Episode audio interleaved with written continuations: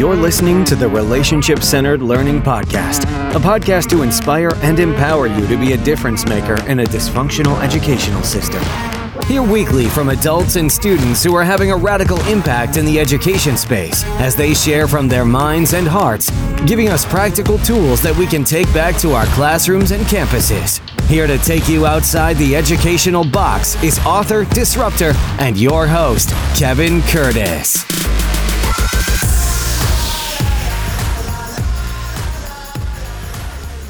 Hey everyone, I want to give you an opportunity to join our weekly educator circles. Now, typically we do these once a week, but we've increased those to Monday evenings, Thursday evenings, and Saturday mornings. So we have three opportunities for you as an educator to connect with us in our educator circles. Now, Denise, uh, my co founder, Circle Mama Holiday, she's joined me on a couple shows. She is really the host of these. I jump in occasionally, but this is, you don't even have to know anything about circles. This is just an opportunity for you to use a Zoom link to connect with other educators. We have fun with them. Sometimes they're themed, but no educator ever leaves going, Oh my God, I regretted going into this. This is an awesome opportunity for you to connect with educators across the entire country. So all you have to do is head over to rclfirst.com, rclfirst.com, and in the right hand corner, there's an orange logo that says click to join the circle time. And all you got to do is click there, join that circle time. It's free. All it does is give you the Zoom link so that you can come whenever you want to do on Mondays, Thursdays, or Saturdays to join us in a conversation with other educators to help you feel valued, seen, and heard and connected in our community. Hey, welcome back to the show, everyone. On today's episode, I am interviewing Joe Dombrowski, aka Mr. D. Now, Mr. D was our keynote speaker at our 2018 NEDRP conference, but Joe took the world by storm in 2017 with a viral April Fool's Day spelling test prank that landed him multiple appearances on the Ellen DeGeneres show. Since then, Joe has been traveling the world with his stand up comedy tour titled Indoor Recess, which highlights the crazy life as an elementary school teacher. When he's not getting creative on screens and stages, Joe spends his time in Seattle, Washington, producing his podcast, Social Studies. Joe was a top 10 guest for me, so I'm honored to have him on the show. Hey, thanks for tuning in. Let's get started. Welcome to the Relationship Centered Learning Podcast, where we put relationships at the center of all learning. I am super pumped today. Not only do I get my best friend and my co founder and my co host, Denise Circle Mama Holiday, on the show, but we have Joe D on the show. Welcome to the show, Joe. What up? Uh, uh, and I should tell you guys, welcome to Seattle. Yes, welcome to Seattle. So, just like every episode, we always want to model connections before content. We do that in what we call the GTKY format. That means connections before content. And we just do that in what we call the flip five. So, we're going to give Joe five simple questions, and then Joe's going to flip five back at us to get a chance to know each other better. Denise, start out with question number one for Joe, please. All right, Joe, my brother from another mother. What is the one food? That you refuse to live without? Uh, goldfish crackers. Goldfish crackers. I'm, okay. But okay, here's the thing that's a misleading question because people think when I say that that I eat like a child, that I'll order like chicken fingers and fries and that's all I'm gonna eat, and that's like the extent of my menu. Not true. I eat like a wildebeest. I just love goldfish crackers. Ooh, okay. I love it. All right, Joe. If Joe D is walking into the room, what's that song playing in the background? It's When I Grow Up by the Pussycat Dolls. Okay. There you go. And the lyrics, we're going to quote them. This should be a tattoo on my body somewhere. When I grow up, I want to be famous. I want to be a star. I want to have groupies. Listen, been singing that since I was 12. Thoughts have not gone away, my brother. yes, I love it. I love it. All right, what um what is the one uh Netflix or streaming binge watching are you totally hooked on? Just finished Ratched. Nurse Ratched. Oh my. It's like literally psychotic, insane, creepy, cuckoo, scary, all of it, but like so captivating. I loved it. The acting was everything. The storyline was like good. but like everything everything else caught me great. It was it was fantastic. So now I've moved on and it's now my seasonal thing that I watch every fall, the Great British Baking Show, of course. You and I, I love to bake, boo. Mhm, All right, mhm. Joe. So then I'll I'll segue off Denise's question. If you were going to bake something for Denise, what would you bake her?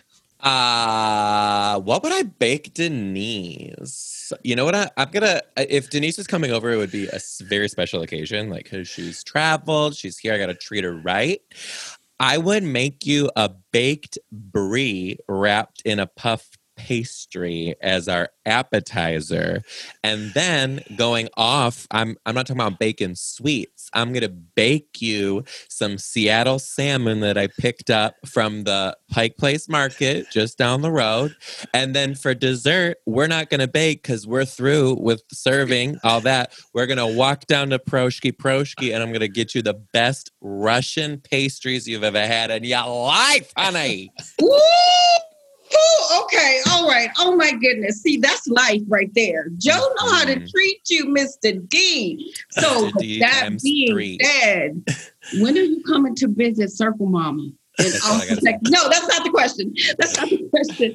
Uh, next question. If you could tell your 13 year old self something, what would you tell?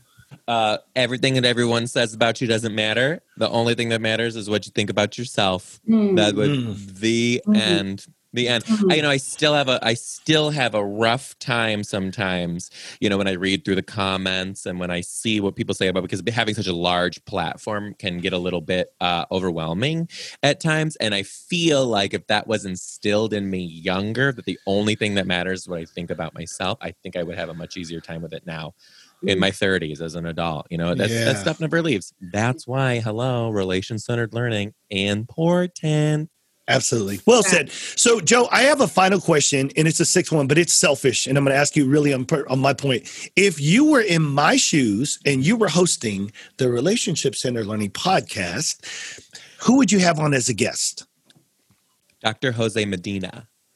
Hmm. Okay. Do you, are you familiar with Dr. Jose Medina? No. Dr. Yeah. Jose Medina is the guru for all things dual language learning, but it goes farther, farther past that and into accepting other cultures and how we do that as educators and as students. The, a lot of what he does already resonates in RCL Okay. um, and if our if our target audience is teachers or not Mhm. his message is profound and i could not recommend him enough Okay. Well, there we go. That's five. jose, jose medina 1000 on instagram tell him joe sent you I will. We will definitely reach out. All right, Joe, you got five questions for Denise and I. You can go any way with these. okay so this is one question but i need it from both of you where in the world are you guys right now I am in Austin, Texas, baby. You know how we do it. We do it big, big, and bigger here.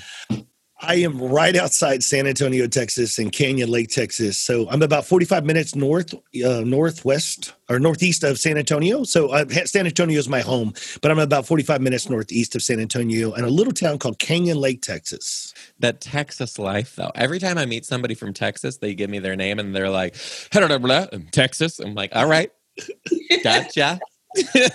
so Texas. Um, my next question is for Circle Mama. Circle Mama, I don't know if you remember this, but when we met, I immediately was like, this is my person. Do you still feel that for me?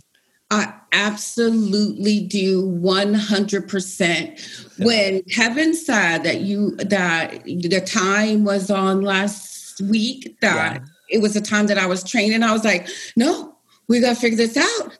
I, I, I love it. And let me tell you why I absolutely love you so much. Um, watching so many of your videos, uh, my favorite was the caca how you get kids there it's that part of stepping outside of what we say traditional teaching is and really making it relevant um, and important and fun for kids and you do it proudly and with no hesitation and i love everything about what you do and who you are Ah, God, I just love you.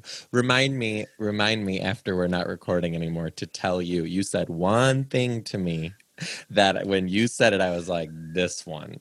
Yes, this is my bestie. I'll remind you later. Okay. Uh, okay. Kevin, what's the best thing that happened to you this week? This week, um, it's a good question. This week, I think the best thing that happened to me was um, I got to eat one of my favorite meals. Uh, there's a Italian restaurant, literally like two miles down the road, Joe. Mhm. They do a stuffed shrimp uh, with angel hair pasta. It's all Oh. handmade. It's all handmade. Their garlic knots are incredible. A bottle of wine, and they have a chocolate mousse cake that is to die for. And so when I order it, I'm sorry, I can't order just one piece of cake. I ordered two. So it's just one of those. It's one of those indulgence meals where you're just like, it just it makes it turns everything around when you eat that meal. So to me, as soon as you said that, I was like, that's probably the highlight of my week so far. I love it. I love that. F- food is where the heart is. Let me tell you what. I don't have a. I don't. I have a stomach where my heart belongs. It's crazy. Love it. Denise, when did you dye your hair? Um, probably about um two or three months ago.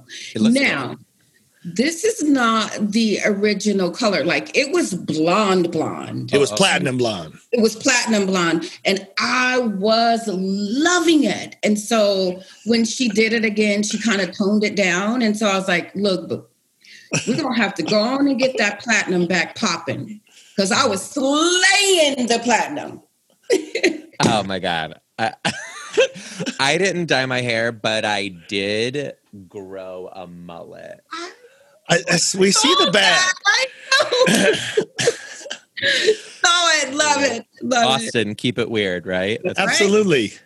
Always.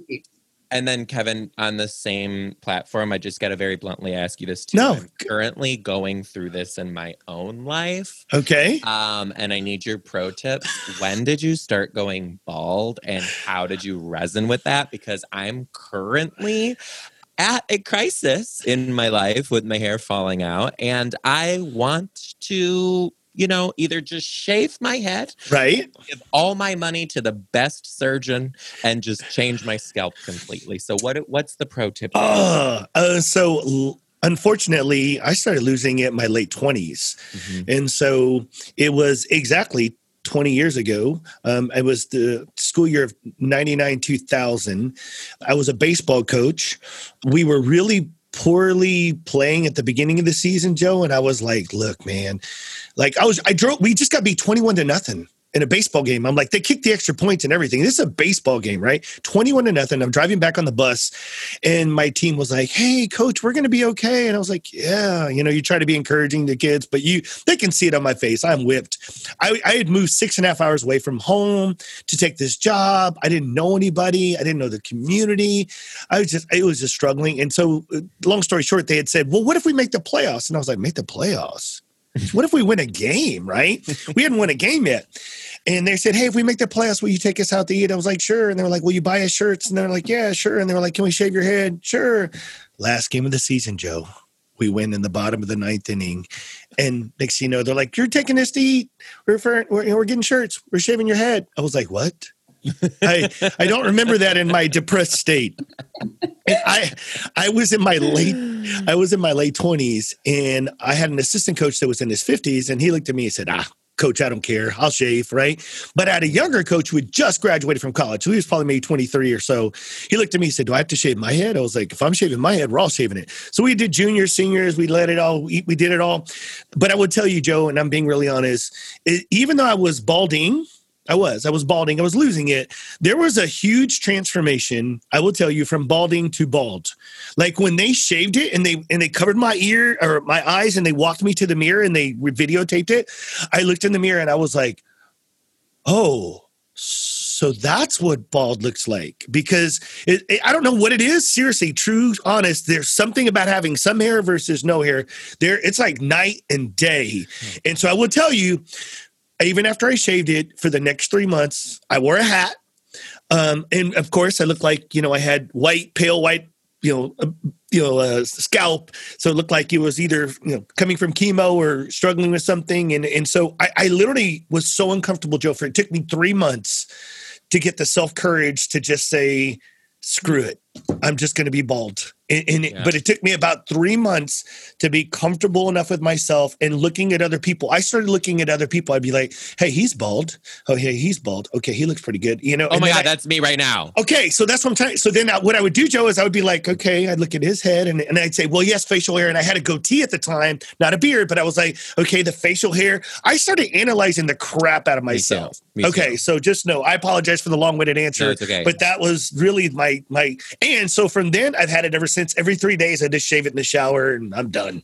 See, this all came about for me too. I remember uh, I was 22. It was like my first or second year teaching, and it was the MLK parade. And we were walking down the hallway, and this I was going down the stairs with my class, and the kindergartners were coming up the stairs. And this kindergarten looked at me and goes, "Hey, Mr. D, you're going bald, kind of." And that was the first time I had heard it. Leave it to a kindergartner to tell you the truth, right? The only person in my life who told me was this kindergartner, and I lo- I went in the mirror and I was like. I swear to God, I got it. and it's just been going ever since. But Yep. you gotta go it. It's his life. All right. So, hey, great questions. Connections before content. It's the best thing. We got to model it before we get into today's content about the show. That's a great opportunity for those listeners. If you're looking for questions like the ones that Joe and Denise and I came up with, we've got a great resource out there for you. All you have to do is head over to rclfirst.com, click on the link. You can get free 28 GTKY questions so you can download, instantly take back in your classroom virtually, or even do this with your teachers for your staff to make connections before content. So great job, guys, of uh, using the GTKY format. So let's get right into it, Joe. I think Denise and I, as we met you at the conference, you had no idea that we were like your stalker fans from behind the scenes. Like, I know, I know. and that's okay. You have many. But one thing I, I've always wanted to get a chance to ask you, because I know we sat down and we had lunch that day and we really got a chance to have some further conversations. But I mean, like, like Joe, what really got you into being a teacher? Like, what really put you into that space of like, okay, now I want to be an educator? Was it an accident? Was it intentional? Yeah, you know, I think it was a little bit of an accident. So I okay. The way to make it in comedy is two things. Either you go all in and you're a straight up starving artist for as many years as it takes you to not be anymore. Or you have a day job, right? So I actually was a stand-up comedian for my third grade talent show. Like it was always something that I wanted to do. And when it came to college time, I told my parents I was I was definitely going to college. I, I knew I wanted to go to college. They wanted me to go to college. And I was saying I'm gonna just major in something like theater or something a little bit, you know, m- that I can focus on my comedy with. And they were like, eh, no, you're not. And I was like, oh wow, okay. Well, I guess I'm not. And then I was like, I guess I can work with kids. Let's figure it out. So I your your freshman year, you don't really have any. You just start basically taking gen eds, none of which had to do with teaching. But I was a um, in a fraternity, and my fraternity's national philanthropy is called uh, the Serious Fun Network, and basically it's a series of summer camps all over the world that serve terminally and severely um, ill children and I had the opportunity to volunteer one summer for a couple weeks. And I went and I was like into it, but I was kind of like, yeah, yeah, yeah. Like I'm just, I'm good at this, but like whatever, you know?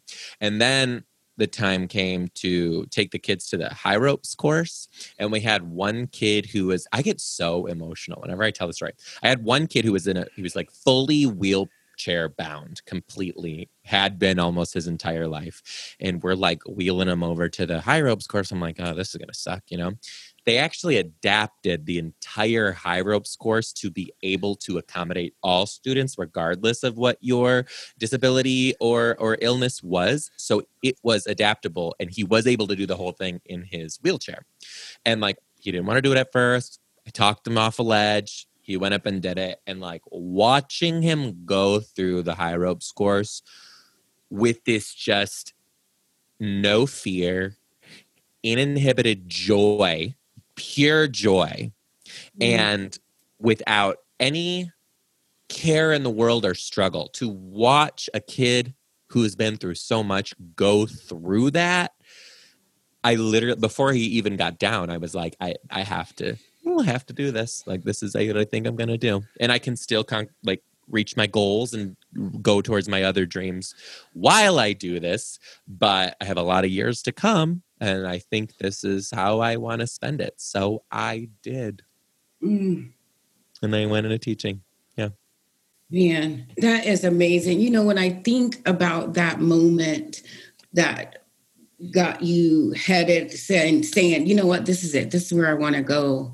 Um, I think about so many educators out there who either it was by chance, um, some it was chosen, but how important it is to know your why Mhm. or finding your why. Um, man, like I said, you are exactly what I needed um, when I was a young. and it hits you at all different times right like i wasn't expecting you know I, I i don't really like this answer when i'm on an interview panel to hire a new teacher. You know how so many new teachers are like i i always knew i wanted to be a teacher. I used to play teacher with my siblings growing up but i'm always like yeah yeah yeah. You know what i mean? But like you know?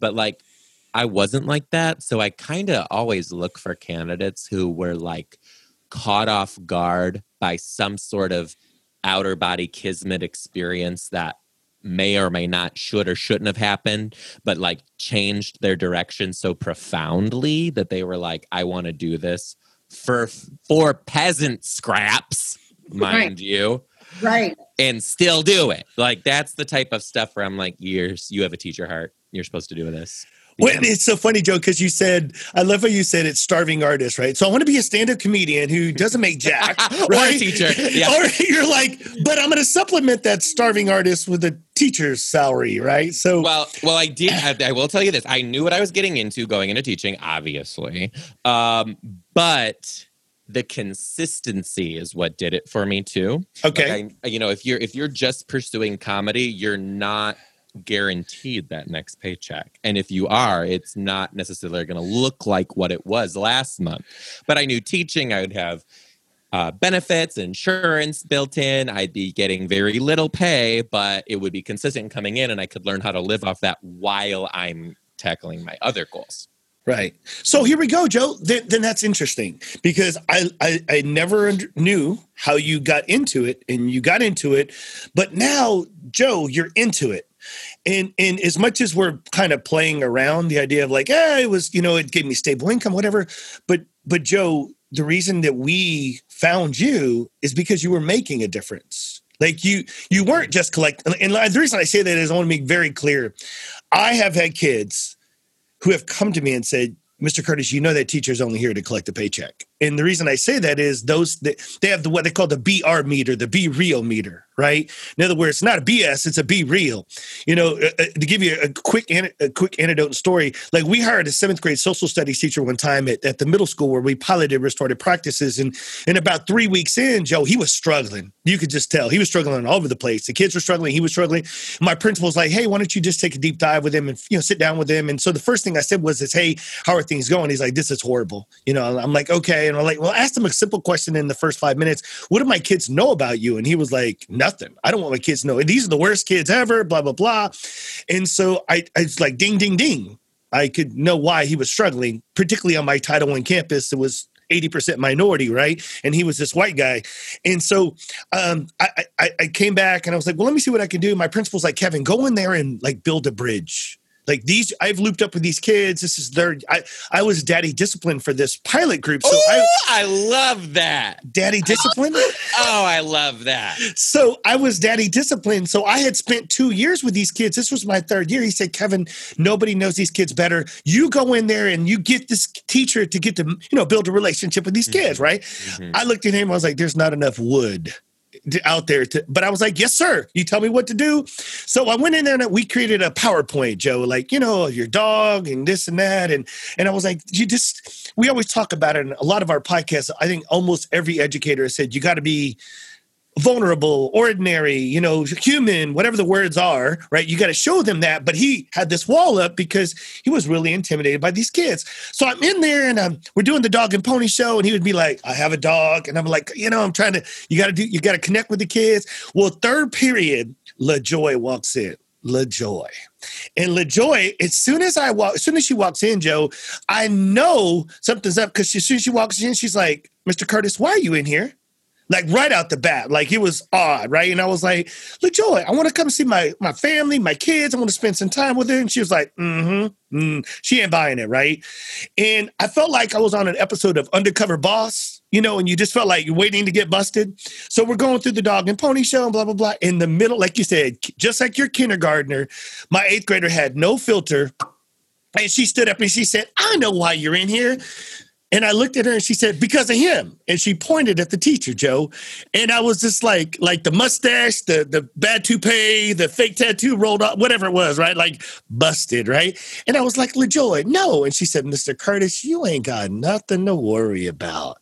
We've already, this is what she said, we've already talked. He won't last another month here. He quit the next week, Joe.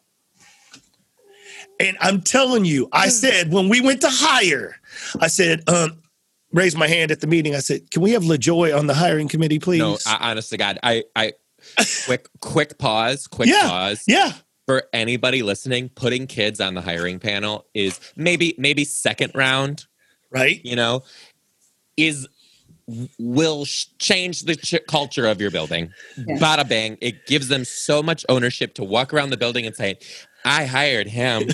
like, like, try it. At least try it. Sorry, I'm so sorry. Keep going. No, no, no, no. I think it's great, Joe. But here's the deal. Here's where I was going full circle with this. Mm-hmm. They knew that teacher was there, not for them. The reason you got on the Ellen show, the reason that we people started to celebrate it, and Mr. D became times three, right? This big, is because you obviously realized, Joe, you weren't doing it for a paycheck, and just right. you know. So, talk to us a little bit about like how you became synonymous with just helping kids be successful in a classroom. You're treating them like a family. The things that you, the, the people that may not know you, t- preach and teach a little bit about what you were and who you became as a teacher, despite how you came into it. Mm-hmm. This might be a little bit long-winded, but I'm going to. That's okay. So, I always connected to using my comedy uh, in my classroom with my kids. Now, what a lot of people, if a lot of people see my clips on Ellen, you know, I'm very much exclusively talking about the teacher side of my life, which is true, but I didn't really have an opportunity to talk about the comedy side of my life. And the fact of the matter is, you know, teachers make so little that the vast majority of educators have second or third jobs to cap off their bills at the end of the month. And for me, I remember very distinctly there were times uh, in my in my first 5 years where I would quite literally have to choose buying groceries or putting gas in my car. And there was one time where I was like, I think I have to walk to work for the next two weeks in, in, in the middle of Michigan winter, right? Teachers shouldn't have to do that, mind you. So I was a stand up comic and I would go to work and I was actually a stand up comic and a spin cycle instructor. So I would go to work, I would teach cycle, go home, take a shower, and then hit the clubs and do my sets for another like $40 or whatever it was.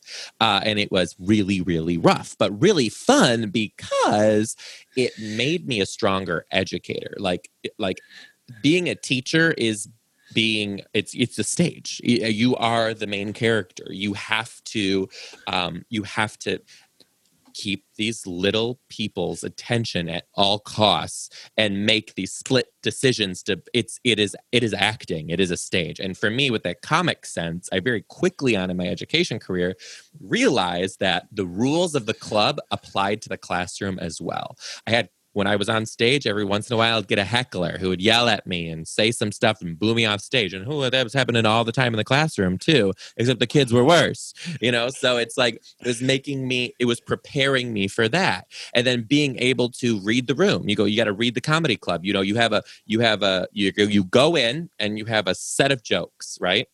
And you deliver those jokes. But if you're just going to go in and deliver those jokes in the way that you planned, you're going to lose because very quickly on within your first two jokes, you're going to realize, oh, this audience likes jokes that are more like this. Oh, they really they like when I get more animated and less just standing here. So you adapt what you're going to do for the rest of your set and you cater to them. Well, it's the same thing in the classroom. How it never, if you're going to look at me right now and tell me that you go into the classroom to teach and it goes the exact way you have planned, and ever. You're a liar, and you can go clip down to red. Just kidding. We don't. But um, but it was making me extremely better. And then to realize the power of humor with kids is exactly what you just said. You know, just like we do the five questions in the beginning of the day, using humor, let them know who I am. It showed them I'm a person. It showed them I'm not just a teacher. I have I have uh, desires and I have I have motivation and I have um, uh, a sense of humor and a way as a very particular sense of humor. And i'm going to invite that and show you how, how that's done. So so when i started using comedy in the classroom and talking about that a little bit more uh, that really resonated with a lot of teachers to say hey i can I, w- I would like to try a little bit of this. I would like to do this more often. I think my kids would benefit from using humor in the classroom. So then it went from there. But anyway a little bit we're like midway into the podcast episode and i do want to be forthcoming too. I had a lot of struggles in education as well and particularly uh, being a teacher who's on the lgbtq spectrum is very very very very very difficult and um, i spent the vast majority of my career still not being myself and i felt that that was not wrong to just me, but wrong to people in general. And I very quickly realized that teachers are often told to fit this very specific mold of who they must act like and who they must be and what they must do when they leave the classroom and not do. And I don't think that's right because two things. One, if students are getting the same cookie cutter design of an educator year after year after year, they're not going to learn how to work with different kinds of people. And on the other hand, if they come in my classroom and they meet this unique individual you know, uh, uh, confident gay man who loves them and is treating them with respect. Well, when they leave the education system and go off to college or the workforce and they meet a person who's on the LGBT scale, I would hope that they'll reflect on their time in fourth grade and say, actually, my fourth grade teacher was a great guy and he was gay. So you might be too. Or, or, or, or they might say, My fourth grade teacher was gay and he was kind of a dick. And you might be too, but he cared about me. He cared about me. So I know he was a good person because you don't have to get along with everybody. You don't have to get along with them. So that struggle was very, very real. So, um, two years ago, I actually ended up leaving the classroom to pursue uh, comedy full time under with with education in mind.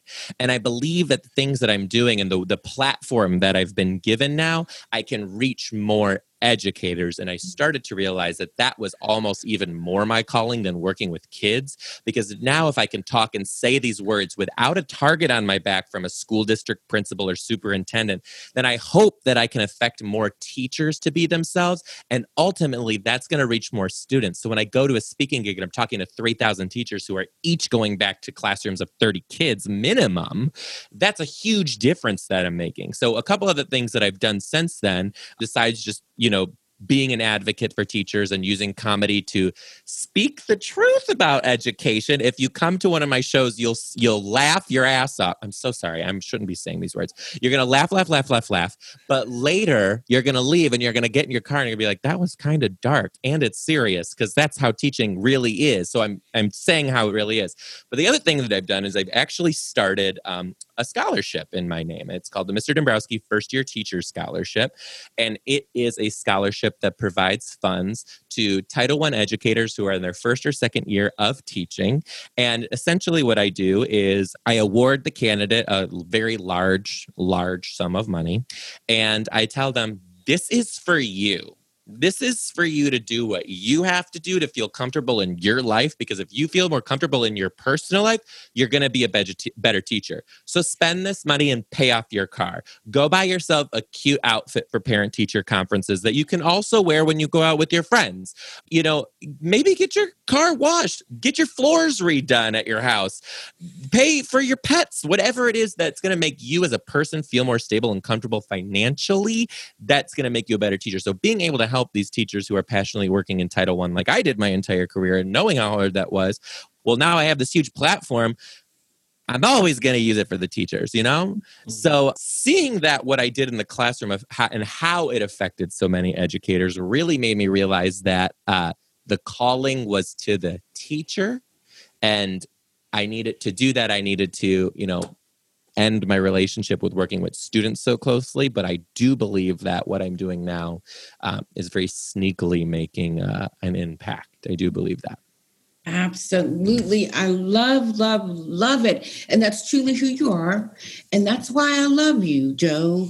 Like, really. And I can say that I love you and I truly, truly mean it. You're a phenomenal educator. And I think about the thing that's most impactful for me uh, when I saw the video of um, you and your students on the playground and you were calling them in. It wasn't so much. It, one, it was very creative how you did it, but what really stood out for me is the looks on their faces mm-hmm. as they lined up. Like it was the kids, it was in their body language, it was in their faces. They were excited to come to that calling, not just to the calling, but to know like this is my teacher. How can other educators, what can they do to make an impact on their students in that way. I think, oh my gosh, my teachers called me uh, to line up, and it was like we were cursing her out. Like, what, you know, we were throwing foolishness was going on. But the looks in their faces, how happy they were to come and line up with you, not for you.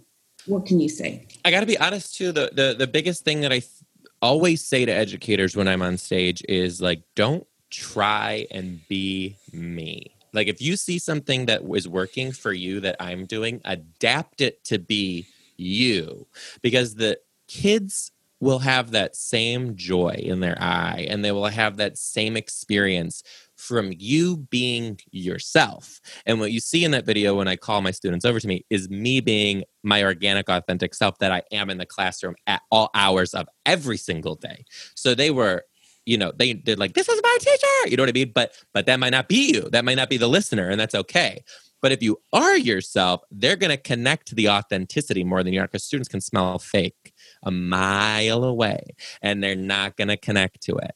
So, my biggest thing for teachers is let them into your life. Like show them your colors. Who are you? Like what makes you unique and special?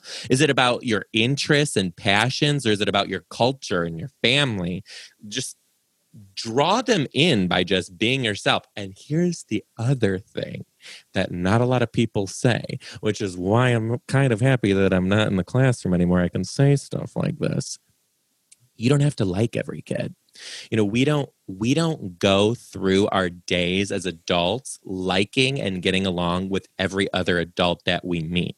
You don't have to like every kid, but you have to be good enough of an actor to make them feel special and make them think that you love them more than anything. Because at the end of the day, you're going to take care of those babies. You're going to take care of those babies. But it is okay to look at yourself and say, this one's not for me. Like it's that's an okay human emotion, right? But when you're more honest with yourself about these feelings that you have in the classroom and for your kids and for your practice, you can be okay with what you're doing, which allows you to then fully be yourself. Mm. So that's kind of that's like the that's the advice that I give. I think it's great advice. Um, it's interesting, Joe, because being the host of this show, it's it's there's a lot of great nuggets that I take away from all the listeners. So as I'm recording them, I'm like, oh my god, this is added to my repertoire, right? and on episode one, we had a guy named Joe Beckman and he's in the Minnesota area. He had talked about sometimes our teachers are trying to be too extraordinary, they forget to just be ordinary.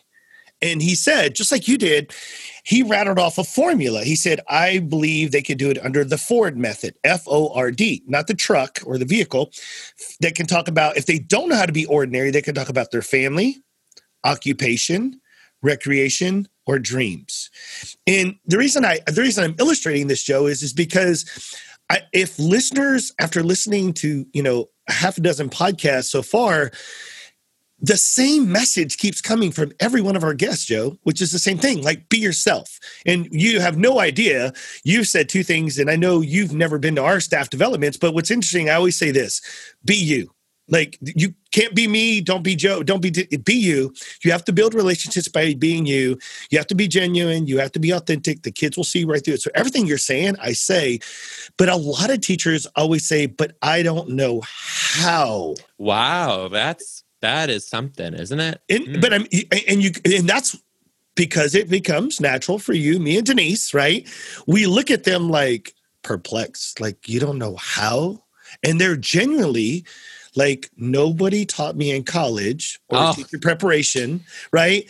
How to be genuine, authentic, vulnerable, ordinary, whatever the word you want to use, Mr. Curtis. At the end of the day, nobody taught me that. And it wasn't in my textbook. And I'm not accountable for that. Is that going to be in my evaluation? Being vulnerable, being ordinary?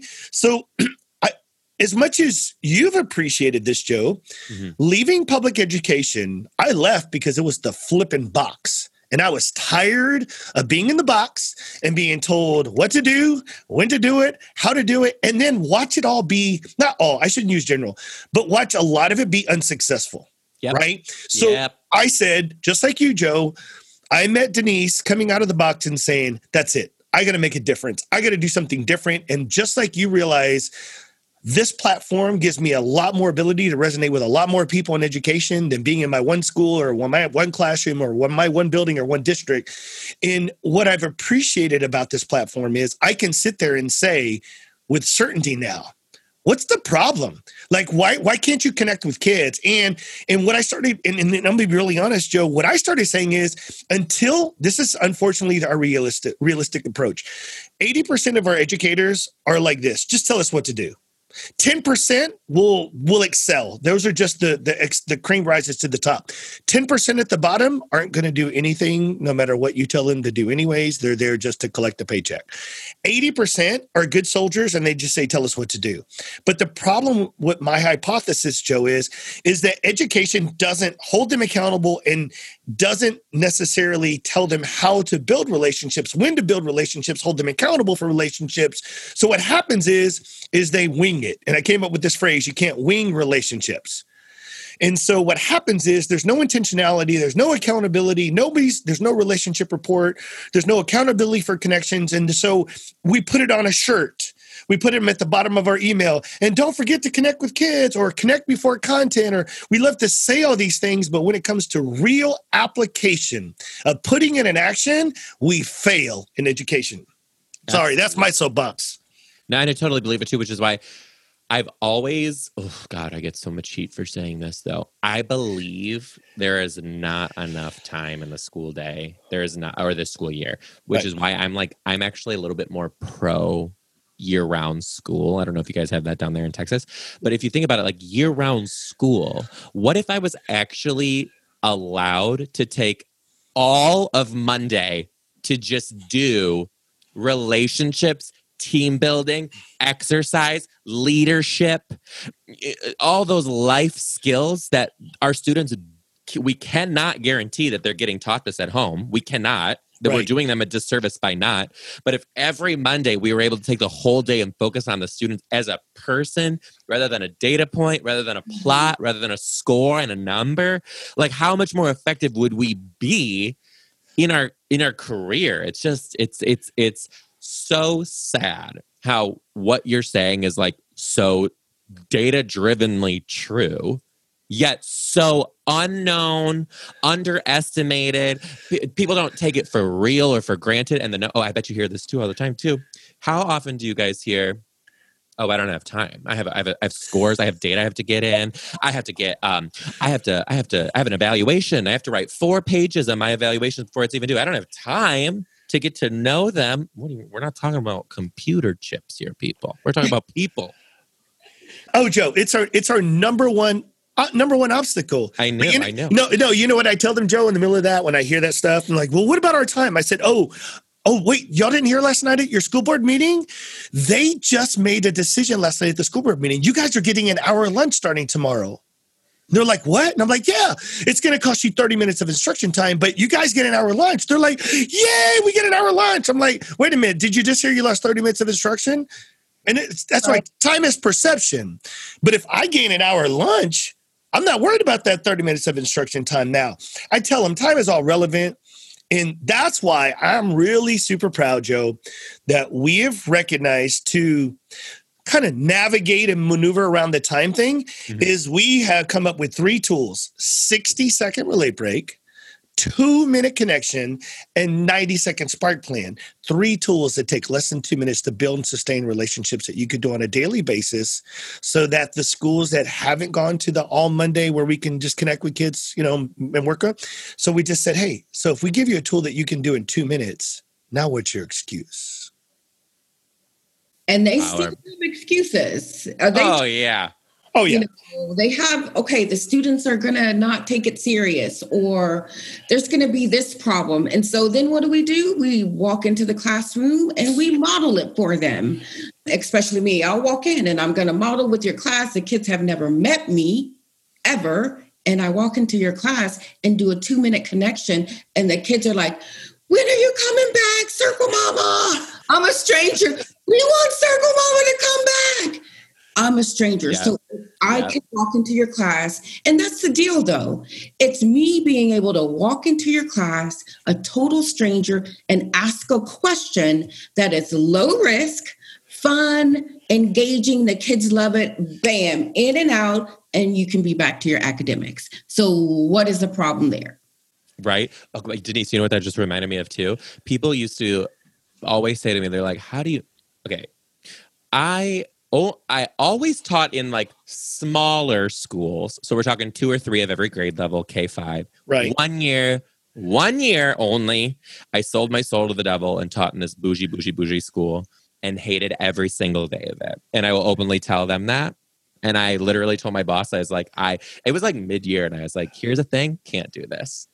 You know, like when parents, when parent, I had a parent, I was doing a lot of relationship building, and a parent came up to me and said, I don't think my daughter's learning needs are being met. I was like, Do you even know your daughter's learning needs? Anyway, anyway, so I'm in these smaller settings, and people would always say to me, How do you know all these kids' names in other grades? And I would literally, they'd go by the hallway, and I'd be like, Dennis, Richard, Dion, all of them. And I just like, boom, boom, boom. Like if you walk through past my door throughout the school day at any time, I'm probably going to know you. If you're on a different floor, probably not, but I'm probably going to know you. Do you know how much of a difference that makes if you're a fourth grade teacher, but you said hi to the third graders consistently the year before? Like, I'm, I, humble brag. I was, I was that teacher who the kids would come in and be like, "Oh my god, I got Mr. D, I got Mr. D," and I would always feel bad because I'm like, shh, shh, shh, like I don't want to make the other ones feel bad. but most of the time, it was only because I knew their name. I knew their name coming in. Like I said hi to you every day. We talked every day, and those simple tasks that Kevin take thirty seconds, one minute. That you can knock ten kids' names out as they walk past your door in the morning, and it'll take you less than a minute. That is power, baby. That is power. And and not only that, imagine the the life, the impact that you make on that one kid who actually really needed to be noticed that's not in your classroom. Um, and I, you know, I was telling Kevin, I think about Mr. Starling. I was a little shit. And I would curse him out. I was mean. I was angry. I was hurt. But you know what? No matter what, every day he would still say, Good morning. It's so good to see you. I'm glad you're here. And I used to think, what is wrong with him? Like I just cursed him out yesterday. One, two, he didn't write me a discipline referral, which I was very used to that. And three, he keeps coming back. But you know what that did for me? That turned on a light bulb in uh, my head, my heart, that maybe there is something good in there that I just don't see. And guess what? He pulled it and he pulled it out. I don't know if that was his intention, but he made the biggest difference in my life. If it wasn't for him, Joe, I would be dead or in prison. No lie. Right, right. And uh, you know what? I I'm so sorry I have to say I'm not shocked. I'm not shocked and surprised because that's all it takes. It takes one caring adult. The end. The end. Period. The end. Oh! Oh, and that's going to bring me back to the very first question you asked me who would be somebody else that I would have on the podcast. Mhm. If you're not familiar with Dr. Jody Carrington, she's a child psychologist from Alberta, Canada, and she has a book out called Kids These Days, and it's all about the importance of connection. And she says all a kid needs is one caring adult to make a difference. So we need to make sure that all the kids that walk into our building get one caring adult at the minimum. She's fantastic. Look her up. She would do this in a second. Absolutely. Yeah, I bought her book. Actually, I followed her on social media and bought her book just because of what you just said. I, I'm always looking for people. What's interesting is their messages resonate with something that we've we've worked with or or, or that we kind of preach and teach. And so when when I look at you, Joe, I I always love the fact that you're on gorgeous. Yeah, well, that too, of course. Oh, It. okay. It was just, I'm sorry. I I thought know. I, I sneak it, where we were sneak going. it, sneak it in, Joe. Sneak it in. Uh, no, I I've always appreciated your authenticity and your realness, and so even though you may have had to hide behind it for certain circumstances, the fact that you have become the person that you want to become. And you're doing the thing that you want to do. Super proud of you. I'm, I'm just proud of the platform and the way that you are using your voice.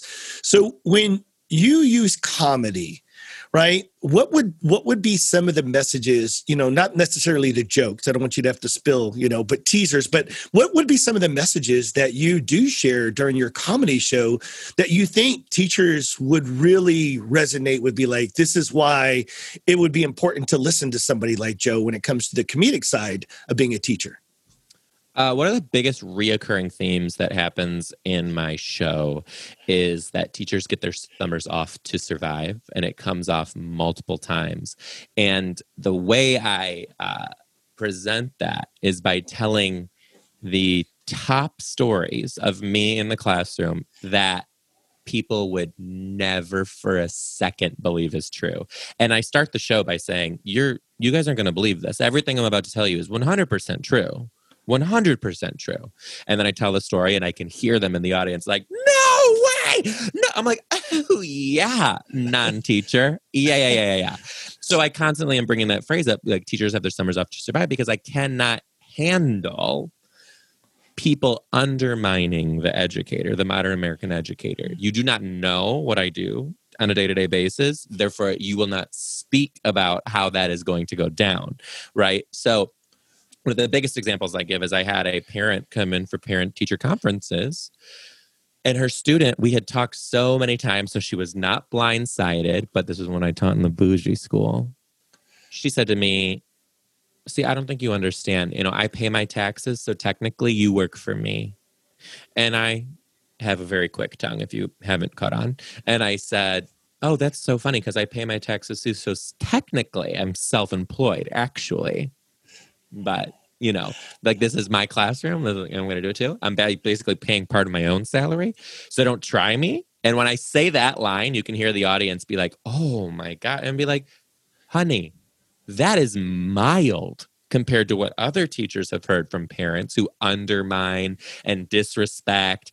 So don't let me hear out of your mouth that I am just a teacher and I should be paid less because I get my summers off. Literally, we get our summers off for our mental health because, and then a little bit of a spoiler alert. This is kind of cool. My book got picked up by publication. So it's going to be coming out hopefully at the end of 2021. So keep an eye out for that. But in the book, you know, I go even darker into some of the things that happen in in the classroom and I tell tell the reader that there are things that you could never ever ever be prepared for through your undergraduate studies when you get into the classroom.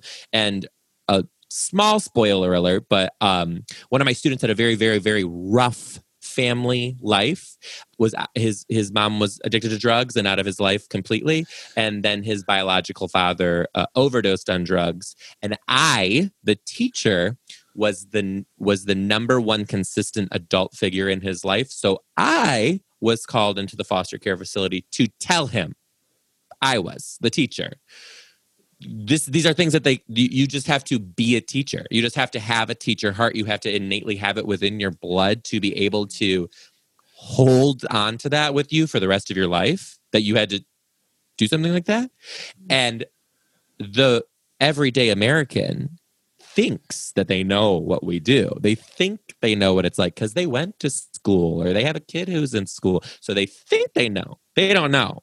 So my main mission really in the show is to use comedy to bring out these darker undertones. So you're laughing with me in the moment, but you get in your car and you're like, "Ooh, mm. we got to we have to do something about this." Mm. And that's why I do what I do. Mm. Love that. Love how you go about doing that. Sounds a lot kind of like circle, you know. Absolutely. It is. It is. Yeah. It is. Love it. Driving away, thinking about like, does that really happen? Is that what an educator really has to deal with? And I think most who are not educators have no idea some of the things. Um, I know Kevin's experience is my own with students and literally having to save a life, sit in a car while a young lady is trying to commit suicide. Yep. Uh, I'll never forget that. And she made it, but there's a we have a lot on our plate, and I would do it all over again for the students. One hundred percent. People uh, often think about this too, and they look at us and uh, we're Title One educators, and they're like, "Oh, it's because they teach in these Title One schools." It is not this is everywhere. It's just masked differently depending on where you're at in the world, but this is everywhere. So this is every teacher, regardless if you're teaching in a very affluent area and you're you have parent support or you don't. These things happen to the modern American teacher regardless of where you're at.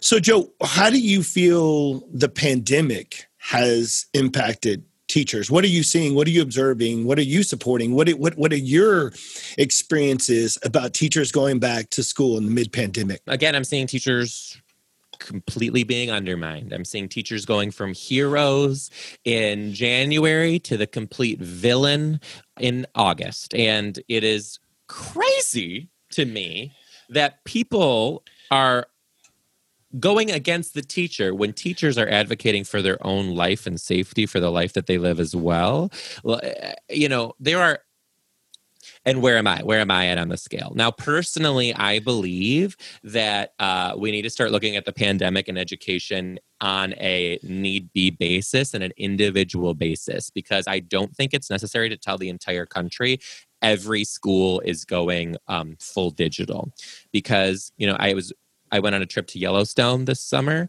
And as I was driving down the street, we drove past some very, very, very small, I'm not even kidding, like almost one room schoolhouse esque schools.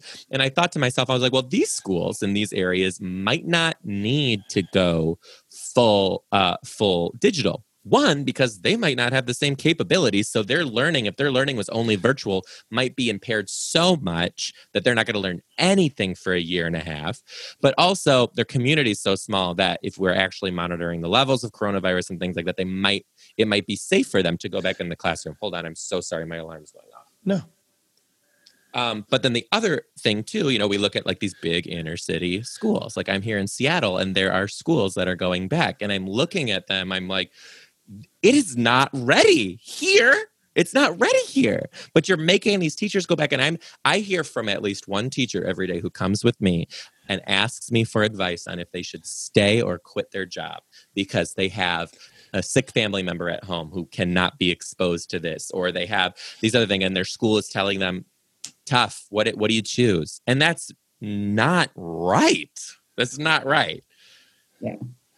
No i totally agree. I it, I'm with you, Joe. There's there, it, there's not one method of madness to be able to go back during this. I think differentiation has to be played more into into the logistics of, of every case and every school district. Yes, My, like you said, I just I hate that we went from heroes to zeros in a matter of months. You know, celebrating teachers what they were willing to do in the beginning of this pandemic and going outside their doors and teaching and you know putting hotspots on buses and driving around so kids could have wi-fi's. And you know we were just we were celebrated for doing things above and beyond. And then it was like no we expect you to put your life on the line now. You know like you're in the military or something. And so you know for and, and here's the deal. Everybody is going to perceive this different. And the one Mhm. thing I've learned about restorative is is and one thing that Denise has really helped me I come from, I was a football coach. I was a disciplinarian. You know, I'm a, an administrator. I, I come from this very black and white world. And Denise brought a lot of gray into my life. And we really are the yin and yang. That's why we're best friends and we balance each other out. But I think what I've learned through this work is everybody's entitled to feel how they feel. And it, it's not right for us to invalidate somebody's feelings. Our job is to listen, to digest, to try not to assume and to really start to see things different. So when you mention, you know, the things that came up during this time, I mean, the, the, with race and diversity and culture and and politics, and there's just so many things that are impacting the world, and we're all just trying to teach kids, you know, mm-hmm. in the middle of that, and that's why I have been an advocate to just say, you know, don't forget about building relationships with kids. And I'm not saying safety should not be our number one concern. But once you consider yourself safe, right, Joe? In other words, whatever that looks like for that little school or big school, mm-hmm. whatever they deem safe, once you get past that, I feel this is my personal feelings like it's been crickets. Like nobody's talking relationships, connections, nobody's talking about anything. And that's not a complaint, that is an observation that the way it was already tough enough to get teachers to understand the concept of building and sustaining relationships with kids as importance and value. Pre-pandemic mid-pandemic i think we have thrown and this is my opinion i'm entitled like you said joe i don't work for a school anymore. I can say what i want right? Boy, and yeah. so what i'm saying is right now is some schools have said forget about relationships but what's interesting is they're saying, no, we need to build relationships, but we're not going to spend any money. We're not going to do anything. We're not going to enforce that. We're not going to put it, you know, we're not going to put anything. But then we're going to talk about like, well, don't forget social emotional learning or culture, diversity, trauma informed practices, all the big key hot words, right? Yep. And then I'm like, but you realize all of the things that I just brought up, which are great. I'm not even putting them down, Joe. Those are necessities in, in today's modern day school, right? But you realize all of those initiatives come in what I call lesson based curriculums. Social emotional learning, race, trauma, they're all going to come in a lesson based. You were a teacher, Joe, you get this, right? And in my opinion, lesson based curriculums blend relationships they don't build relationships, which is why I've tried to get people to understand what if there were tools out there that don't require a lesson base, don't require a lesson plan, right? Don't require you to talk about race, culture, diversity, nothing, right? Don't even talk about trauma. How about if we just get to know each other? And it's so crazy, but if we build our rock of relationships, then the sands of initiatives are just crack falling through the cracks of schools right now. And I don't care how much money you're spending on it. Now you're asking teachers in the middle of a pandemic to also address social emotional needs of kids or trauma, or let's talk about race, or let's whatever. But we don't even know each other, Joe. Oh right? Like, I mean, does that make sense to you? What, Oh, what- it, makes so much sense to me because you know I, don't- I I don't I'm not a person who very publicly will talk about my political stance or beliefs. is just like who I am, right? But Yep. but the one thing that I can say with confidence that I'm seeing in this country that I have never seen in my entire life is the uh, uh, intense divide that is emotionally heated between two parties of people. And I grew up in a family where we talk. We talk to people and we like say it's a it is great that you think differently than me. I want to learn from you. I might never agree with you, but I hope you respect that too. And that is not what I'm seeing right now on the majority on both sides of a political agenda. And as I walk through the streets of Seattle and I see uh, what's happening, I'm over here like, have we just been so ingrained in technology that we lost the connection and relationship building that we have lost the ability to use our words to speak with people and and and uh, and still build a relationship. Now, I'm not talking about the protests and things like that. I'm literally talking because I'm not talking about that by any means. I'm talking about the individual to individual who have two differences who are not able to speak. And what?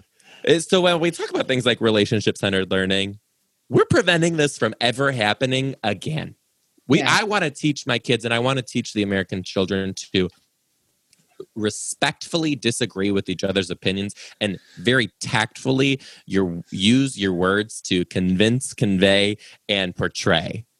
But not attack, diminish and and and cut down other people just because you know one one fact about their beliefs. It's like what is happening here? Yes, yes, that's it right there.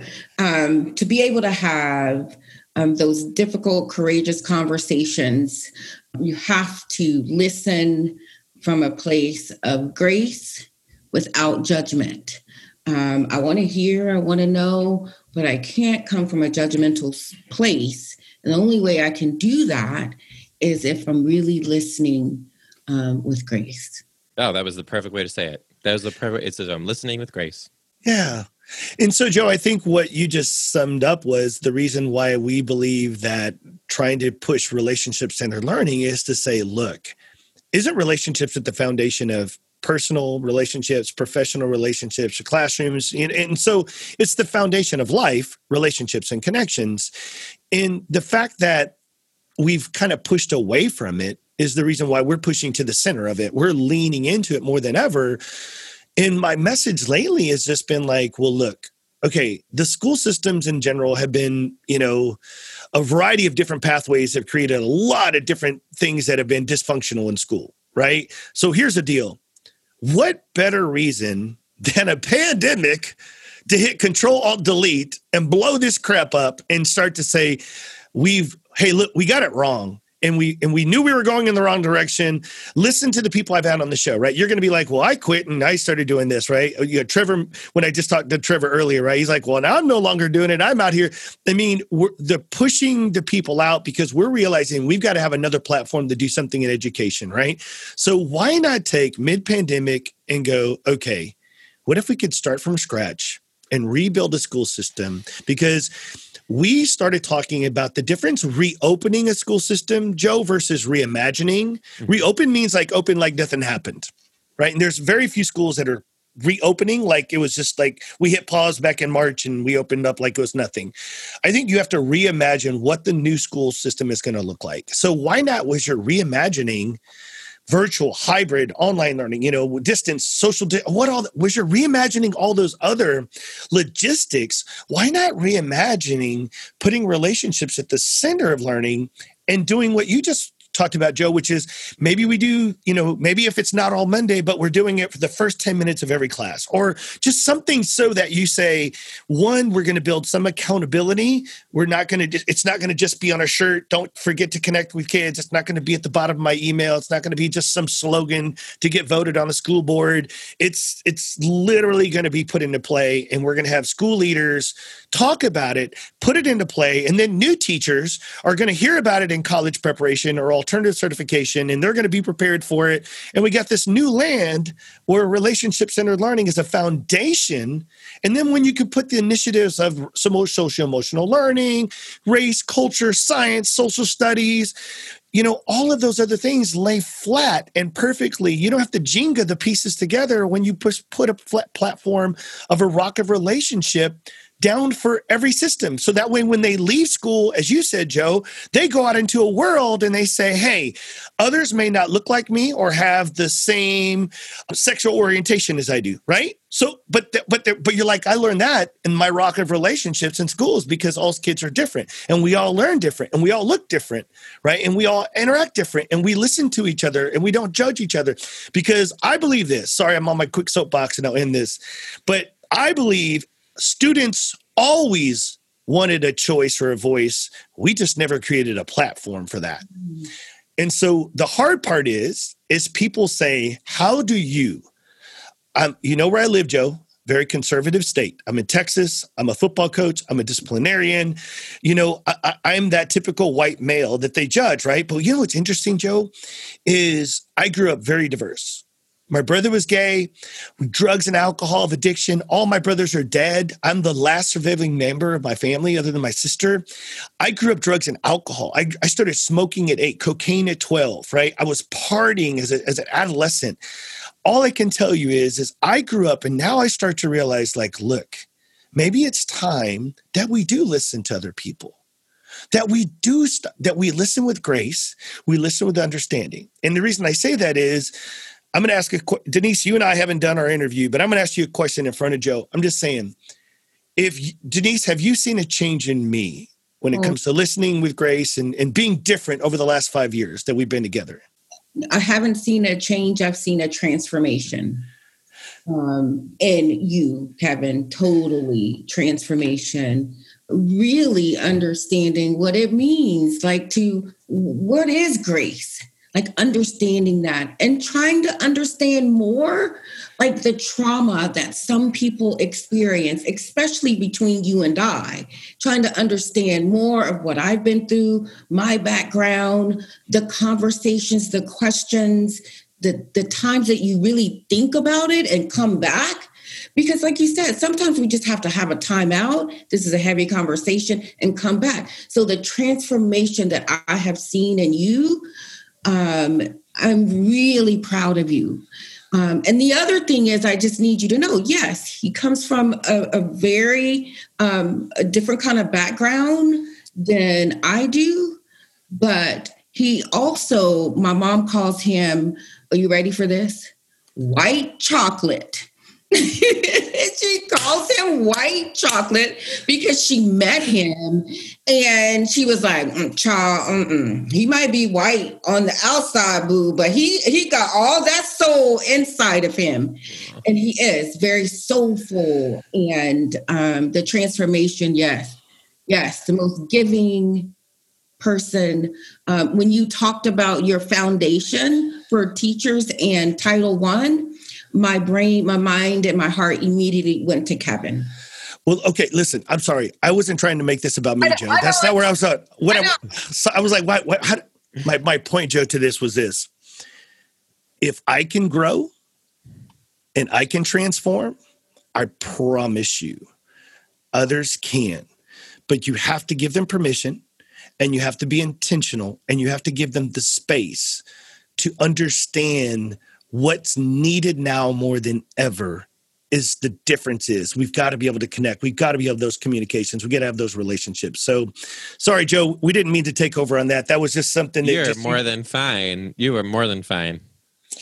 So great man. So so, so listen joe um I want people to get to know what you're mostly excited about now. So as we're wrapping up the show, what what what do you want people to know about Joe D? What, what, what they can reach out to you. We're going to put everything in the show notes that you give us as far as links and things like that. But I want people to know how can they follow you, get to know more about you, go to experience your comedy, or get just to be connected with you? Because I would tell you, as a social media follower, and you're definitely an influencer on social media. So the point is, is as a follower of you, I think if you're not following Joe D, you're missing out. Thank you. Thank you so much. You uh, you can follow you can follow me on social media quite literally everywhere using the handle Mr. D times and then the number three t-i-m-e-s and then the number three. Find me everywhere there. I have a podcast as well. It's called the social studies podcast the podcast where i study being social by being social. And it's a little bit different. I have people from all walks of life. I have had very well known fashion designers, chefs, doctors, other comedians, uh, actors and actresses. Actresses, look, I can't even talk today. But one of the cool things that I do in the podcast is most of them were former teachers. And if they weren't former teachers, I get their hot takes on education. And it's a humor based, it's a humor based podcast. You know, come have a giggle, but it's the same thing that you're gonna see in my show. We're gonna think, we're gonna learn, we're gonna we're gonna do it, but all through the mask of humor. So check out the social studies podcast. And then also um I just did a virtual comedy show not too long ago. It was the back to school comedy show where it was uh, I did sketches with some of the characters that I do. I had some live guests. I had games and sponsors. The sponsor was wine because you know wine and teachers go along very well. Uh, but I actually am going to have another one. I'm going to be doing a winter. Uh, mo- it's not confirmed yet, but it's probably going to be a telethon, uh, live telethon online for the Mr. D the Mr. Dombrowski First Year Teacher Scholarship, raising money for that. So you mm-hmm. can find more information on that as it comes out by just following me on social media. If you follow me, you will hear about it. And I am excited for anyone who hasn't heard of me before to come join this insane world that I live in. Come take a look into my brain.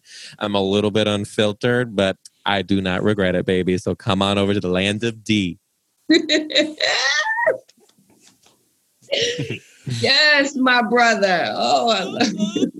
Well, Joe, we we we have we you know we're just fans of you. We appreciate your time today. You, you know, we just appreciate your energy, your time, your ability to just keep things real. I think that's more important than anything else. I think that's what I've learned in this work is is the more real and genuine and authentic you are, the more people can either accept it or not. Yeah. And and I and and believe me, and I've understood like your circle gets smaller, and that's okay.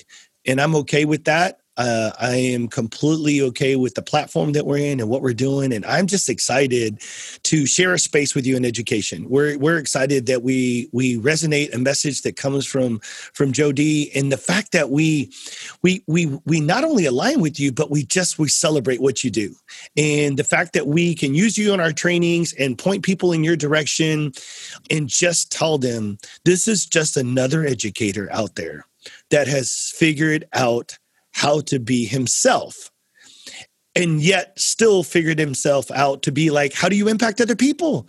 Like you said through the podcast through through your comedy through everything that you're doing we thank you for for for all of those platforms because without that we wouldn't have joe d th- times three.